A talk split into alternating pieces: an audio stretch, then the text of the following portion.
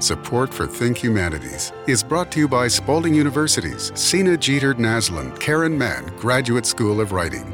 Think Humanities, a podcast for people who love history, philosophy, culture, literature, civic dialogue, and the arts. Think Humanities from Kentucky Humanities, where we have been telling Kentucky's story for 51 years. Here's your host, Bill Goodman. Welcome to Think Humanities.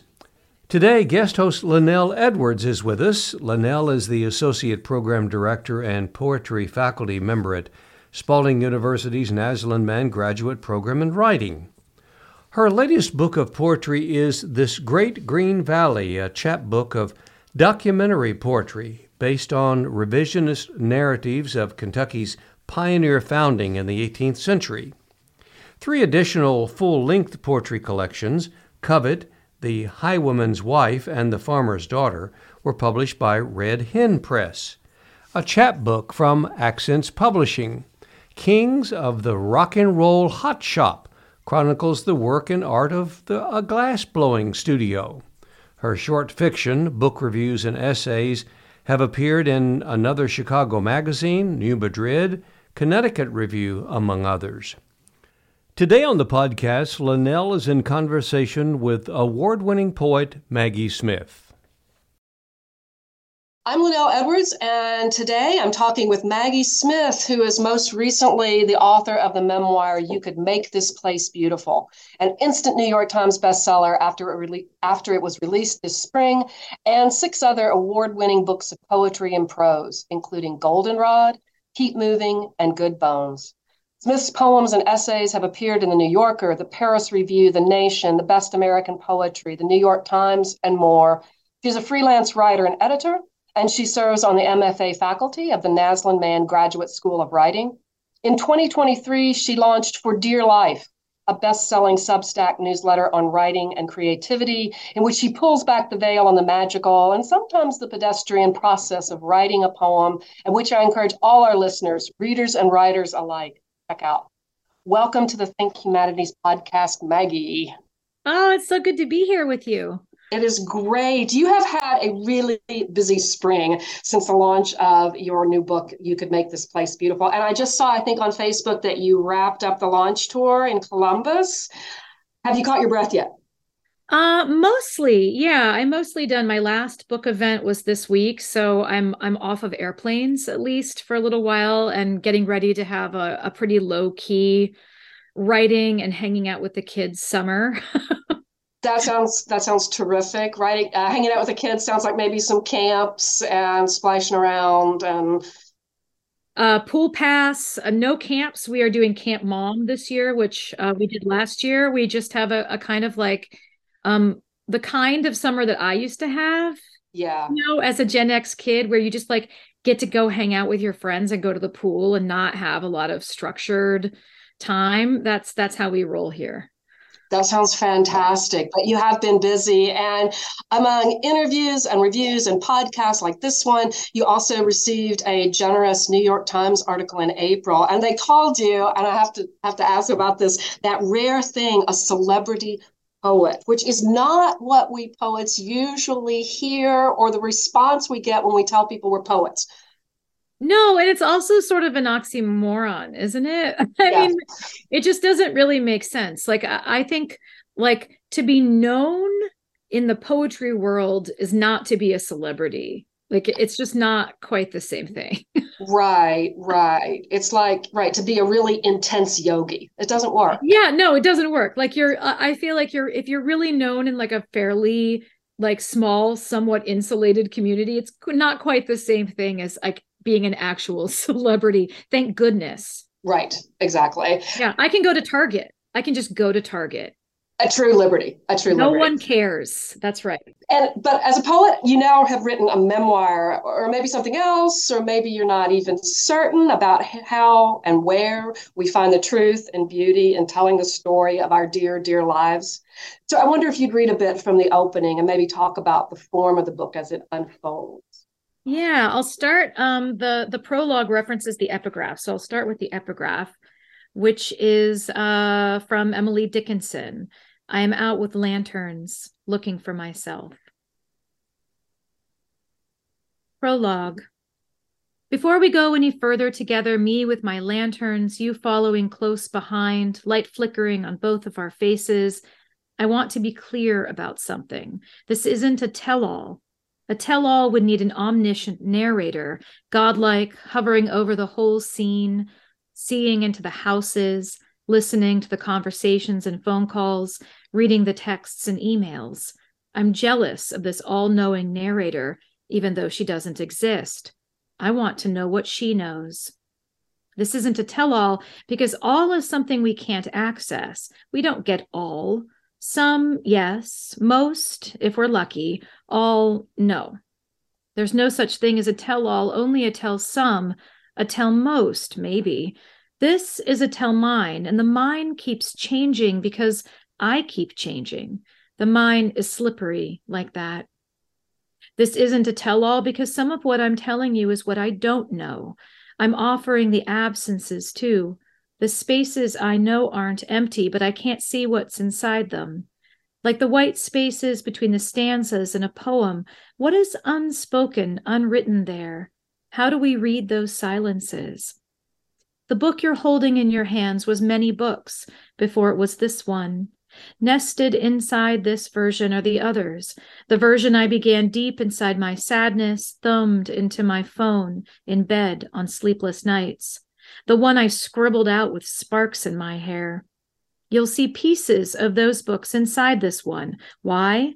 Because I'm trying to get to the truth and I can't get there except by looking at the whole, even the parts I don't want to see, maybe especially those parts. I've had to move into and through the darkness to find the beauty. Spoiler alert, it's there. The beauty's there. I know the real people who are part of this story, the story of my life, may read it. Most importantly, my children may read this book someday. Hi, kids. I love you. I share this story with them because we share the life. But this tell mine is just that my experience. There's no such thing as a tell all because we can only ever speak for ourselves. Where do I begin? I could begin in my childhood. I could begin in a college classroom where I sat across from the man I would later marry, or in a Denny's on State Route 23 where we wrote private jokes on the sugar packets, or in our first apartment in Grandview where I was hit by lightning the night we moved in, or in the hospital where my children were born and I was born and my mother was born, or on our last family vacation when I packed my sadness and took it with us to the beach, or in my lawyer's office rubbing a small sharp piece of rose quartz under the conference table, or at the end of everything that was also somehow the beginning, or in this moment writing to you, watching fog skim the roofs of houses across the street as if the clouds had grown tired of treading air and had let themselves sink, or, or, or. This story could begin in any of these places. I'm beginning here. So, Emily Dickinson, um, how is she and why is she your guide through this purgatory? You know, I started writing this book before I had the epigraph like I, I never know really where I'm going right. when I start writing anything, which I think the epigraph sort of speaks to also being out with lanterns looking for oneself. And I came across that line and I don't think I'd ever read it before, which is always such a joy. Like when you find something from a poet that you feel like you kind of exhausted almost. Like I certainly I've read everything there is to read from this person.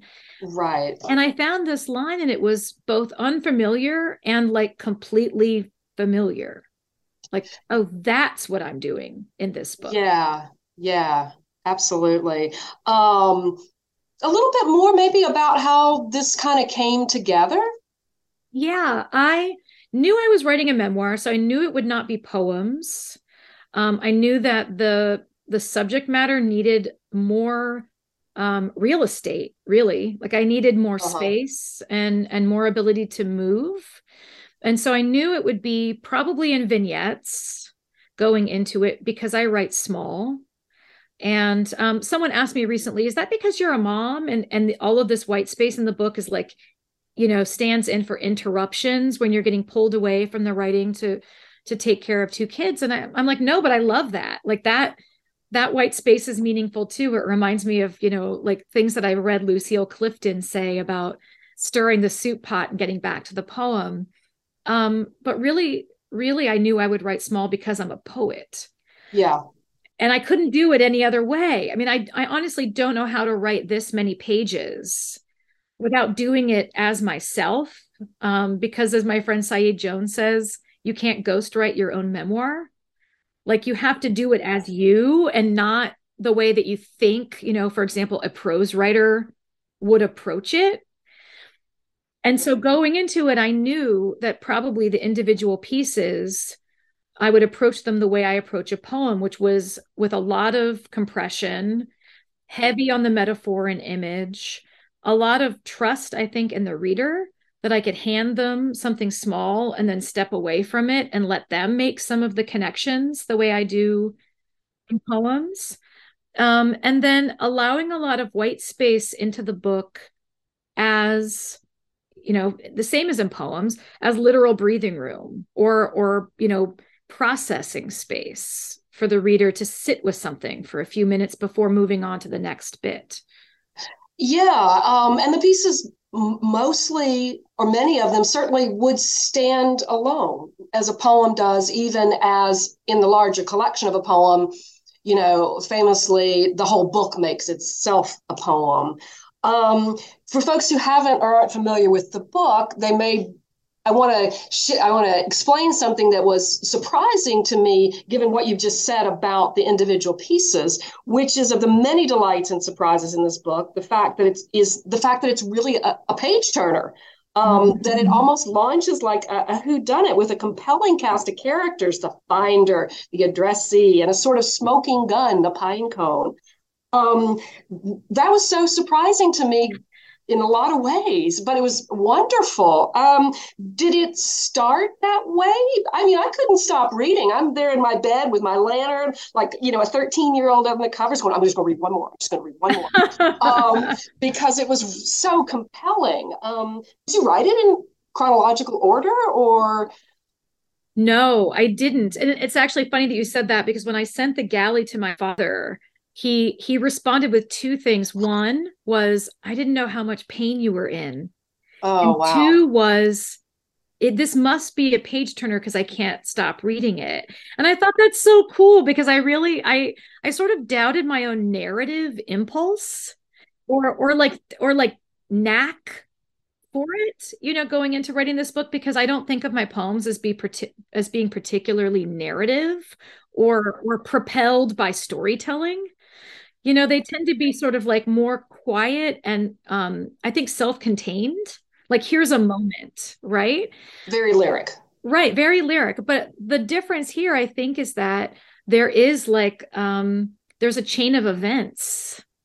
There is a chain of events. That is important in this book. And so in in that way i i think what i realized was i was handed a plot in my life yeah sort of like unwillingly like when we when we realize like oh i'm part of a plot but i didn't uh-huh. actually like audition for this um and i don't have a script so i actually don't even know myself what's going to happen next but right. i can see that this thing is sort of unfolding in if i were reading it as a book a really compelling way unfortunately i'm living it and most of these plot twists are painful yeah. and not really welcome surprises. But but I, I mean i guess you know from a, a writerly perspective i'm glad i'm glad that you felt like it propelled you through. Well absolutely. It, it did. And even even though I know how it turns out from knowing you personally, um, yeah. I know how the story ends, um, and I know Maggie now, and even so, I'm still gripped um, in that way. At the same time, you know, this does feel like a book that have, could have only been written by a poet. There are repeat, repeated phrases and images, like poetic motifs that stitch together the brief chapters that range from you know, a few sentences to two pages to even a single sentence into a whole that's just much greater than the sum of its very compelling parts. Um, there are repeated titles and images, for instance, of you swinging your lance, swinging your lantern as you find your way through your life. Um, specific words and phrases like the material, um, there are explored in its many denotations, depending on the context, or the ways ghost can be a noun and a verb. And these kind of gather force as they accumulate through the book. Um, talk about your intentionality with that kind of poetic trope development in the structuring. Yeah, I, I love I love that all of those breadcrumb trails came through. It always oh, yeah. it's like so satisfying when someone's like, I love how you took this, and then it pops up later. I'm like, oh, it worked. Um, yeah, I I did not write this in chronological order.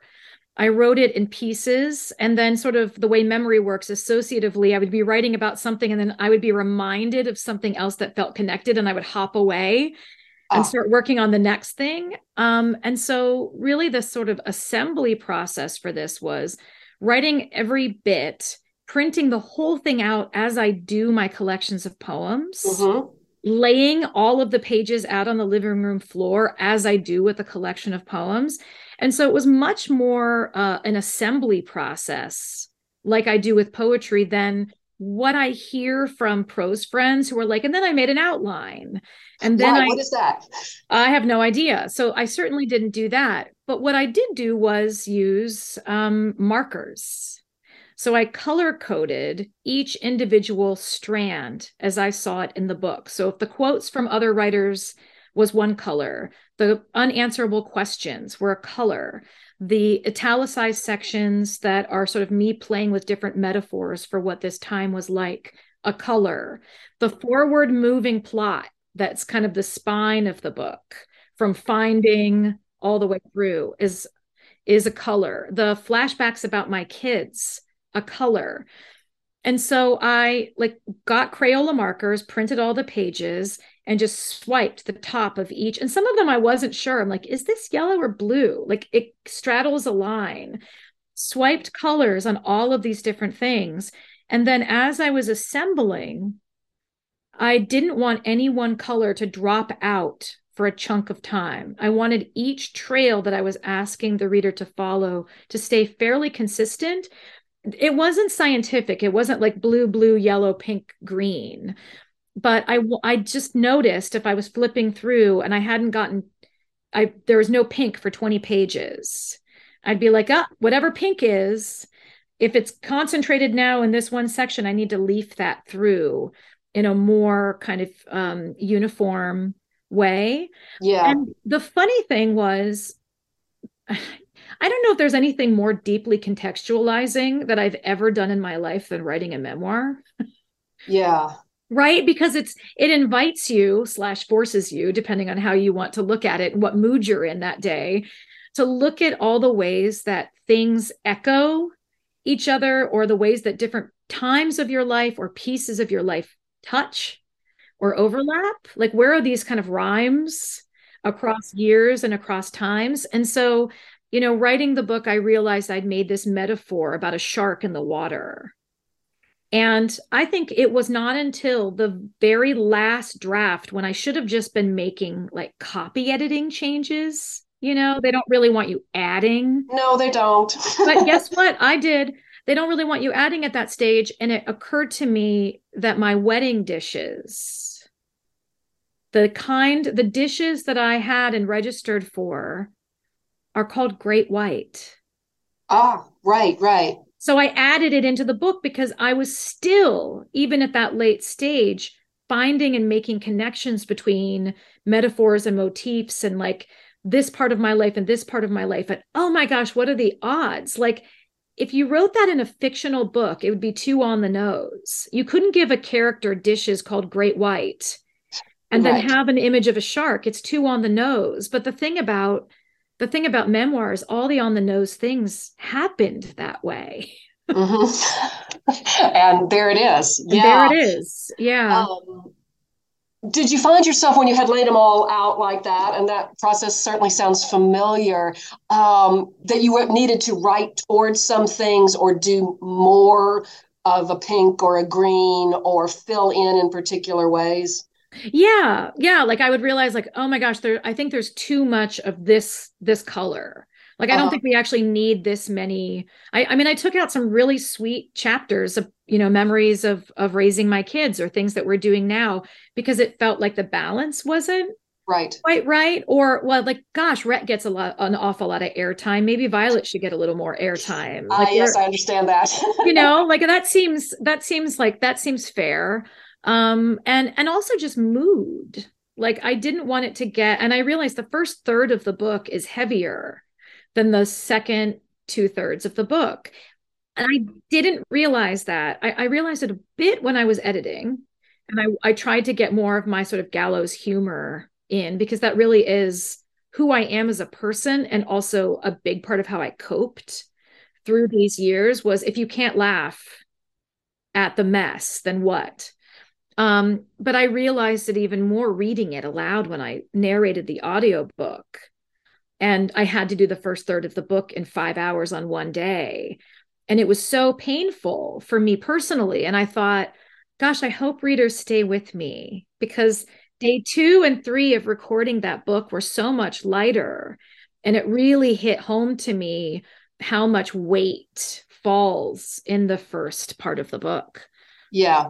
Yeah. Um, we're going to get you to read a little bit more, but now we'll take a brief pause to hear from our underwriter, the Spalding University, Sena Jeter Naslund Mann, Karen Mann Graduate School of Writing. Spalding University's low residency MFA in creative writing prepares students to publish, produce, and find professional success. Alumni publish books with top presses, write for television and film, and have plays produced around the country. They work as editors, professors, media professionals, content developers, and more. Writers thrive at Spalding's Naslund Mann Graduate School of Writing.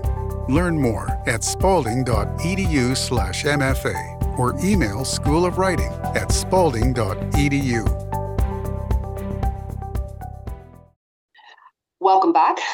I'm Lynnell Edwards, and I'm talking with writer Maggie Smith about her memoir.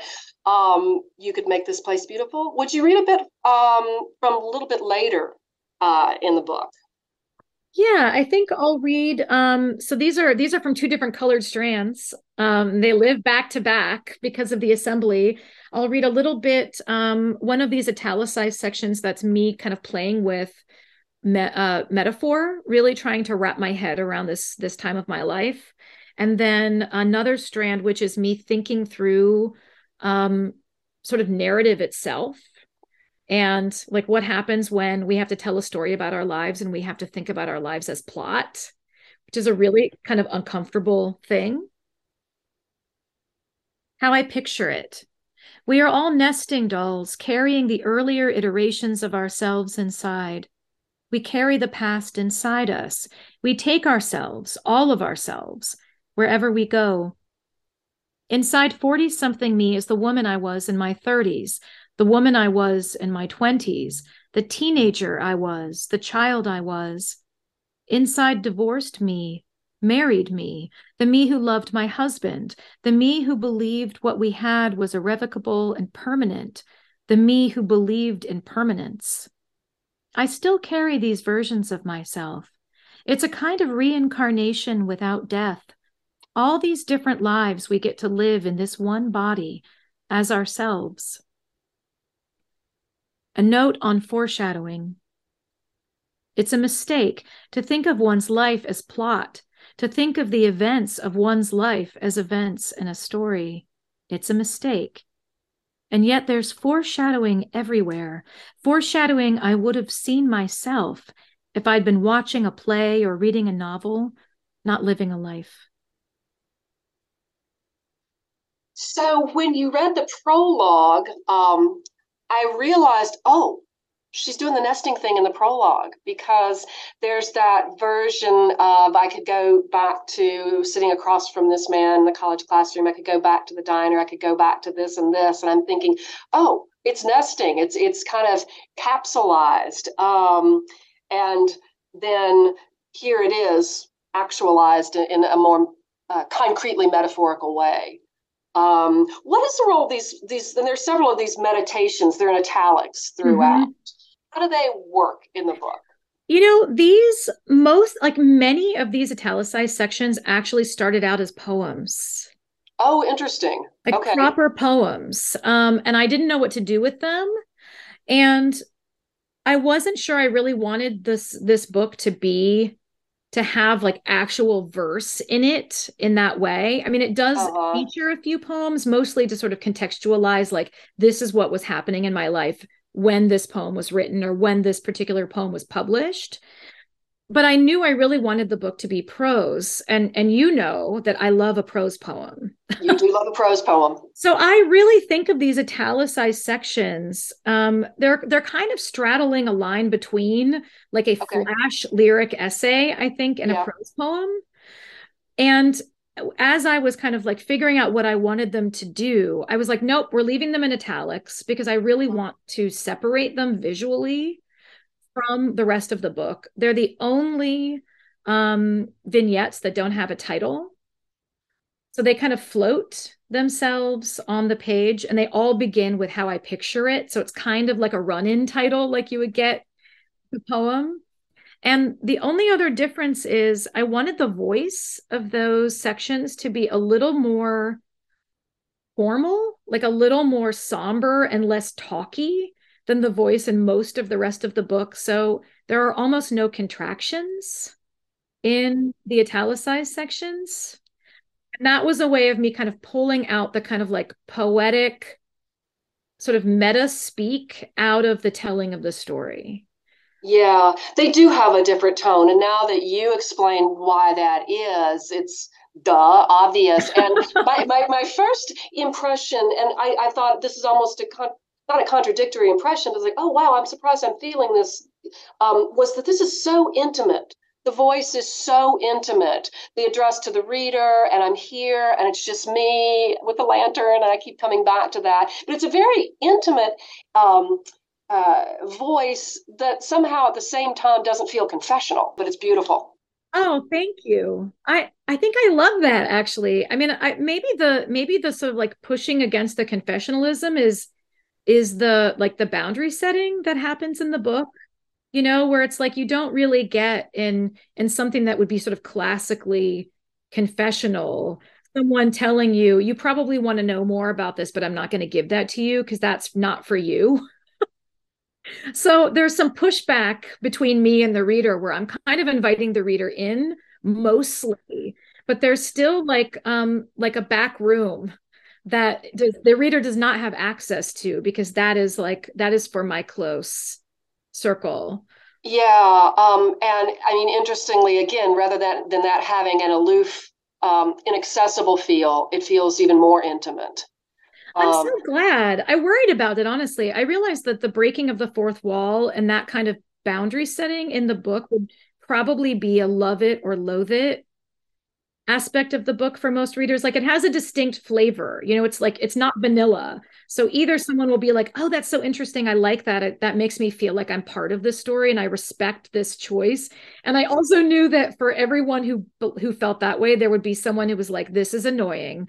I wish you would either just tell us everything or not bring up the fact that you don't get to know. the fact that you don't get to know. But I mean, honestly, I saw writing this book and telling this particular story in this way as an opportunity to to have a bigger conversation about life writing and privacy and to really kind of self-interrogate my own curiosity and my own impulse to want to know things about frankly about strangers lives and like what are we owed but you know what are we owed as readers when we enter someone else's story? And and also on the flip side what do we owe if anything the reader if we're offering them our life? And i really wanted to be able to kind of have that meta conversation about writing in the book itself. Right. And great segue because that points to i think these other repeated um, I'm going to say also kind of a structuring device, a note on, and it, yeah. it's like a creative writing 101 class. A note on plot, a note on character, a note on motifs. And you read a note on foreshadowing, and there are several of these. There are several notes on foreshadowing. Um, why is that?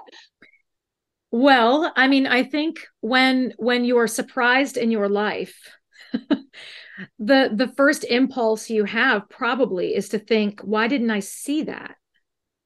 Yeah. And and one of the first questions people will ask you is did you have any idea? Or were there any clues? Right? Because it's like this sort of mystery.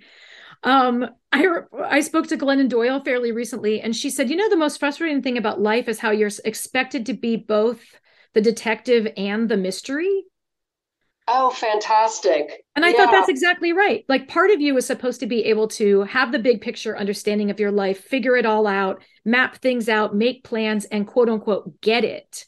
But then really part of you and and the magic of living and being human is that you never really have your finger exactly on anything and nothing is mappable or really truly foreseeable um, or really even knowable which is delicious and frustrating um, and so foreshadowing was like the the thing i i thought about and sort of ruminated over most which is like how did i not know how did i not see what was there to see?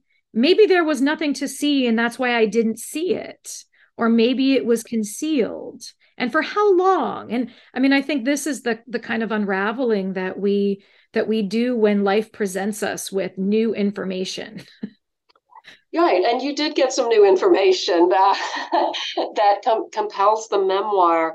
Um, I imagine for many readers and um, including our listeners, that you could make this place beautiful will be their introduction to your work. But first and foremost, you're a poet of remarkable gifts. And I'm so happy you've chosen to talk about and read the short vignette and poem that closes the book. Bride, which comes from the wonderful collection Goldenrod, which was released in 2020, just in time for the pandemic.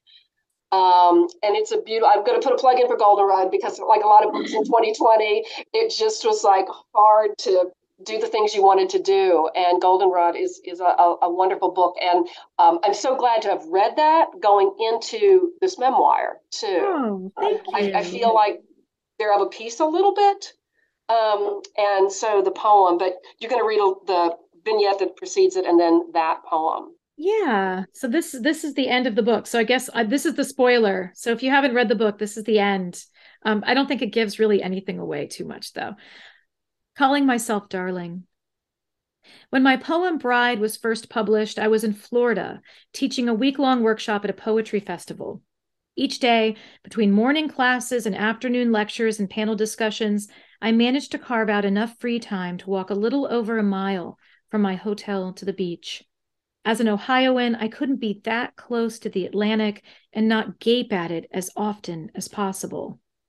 On that day, I stopped at the news shop, picked up two copies of The New Yorker, and carried them down to the beach in my tote bag.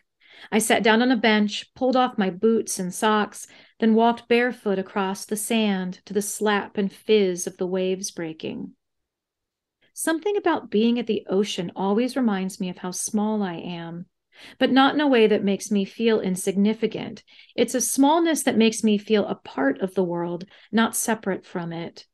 I sat down in a lounge chair and opened the magazine to my poem, the thin pages flapping in the wind.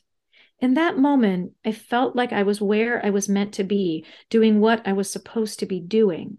Life, like a poem, is a series of choices. Something had shifted, maybe just slightly, but perceptibly. I remember feeling the smile on my face the whole walk back to the hotel, hoping it didn't seem odd to the people around me. I stopped at the drawbridge that lifted so the boats could go under. The whole street lifted up right in front of me. Nothing seemed impossible anymore. Everything was possible. Bride. How long have I been wed to myself? calling myself darling, dressing for my own pleasure, each morning choosing perfume to turn me on. How long have I been alone in this house, but not alone, married less to the man than to the woman, silvering with the mirror? I know the kind of wife I need, and I become her, the one who will leave this earth at the same instant I do I am my own bride, lifting the veil to see my face. Darling, I say, I have waited for you all my life. Oh, that poem it is it's it's something. Um it's yeah. Uh, and there's something in a nesting doll in it too that you've gotten somehow now through it and to this there at the ocean doing the thing you want to do and being the person you want to be at that moment. And you know maybe we'll be different people at different moments but that you've gotten at that most central radiant version of yourself maybe. Um, i love that um, yeah and um, throughout the book maybe this is part of the intimate voice too you you want to have done something with the material mm. that readers can take with them so that even as you're holding back and saying no this you can't know you're also saying i want something for you. I want you to take something from this and it almost feels like maybe this is it.